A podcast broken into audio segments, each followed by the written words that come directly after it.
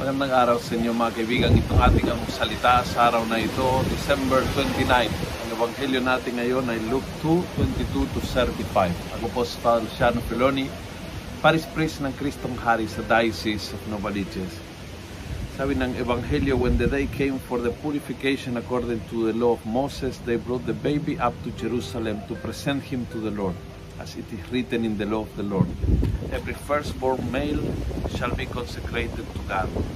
They offer a sacrifice as ordered in the law of the Lord, a pair of turtle doves or two young pigeons. Ito po yung alay, handog, para sa mga mahirap. Yung mga mahirap ay may mga particular na handog na iniaalay. Yung mga may kaya, may particular na handog.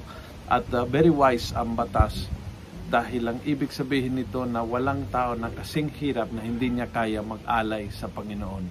Mag-alay ng anumang bagay kasi hindi lang material na bagay ang tinutukoy ng ng uh, salita ng Diyos, no? Nag-aalay ng sarili, nag-aalay ng uh, kung ano mayroon.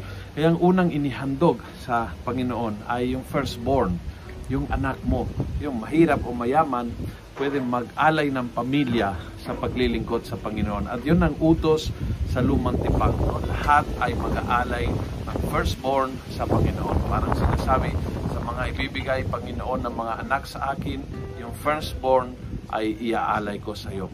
But hindi lang yung anak, kundi may mga uh, may mga material na bagay na iaalay. At uh, kung mahirap, uh, yung yung ito, yung kalapati, parang ang malaking duro dito is never feel so poor na wala kang may ambag.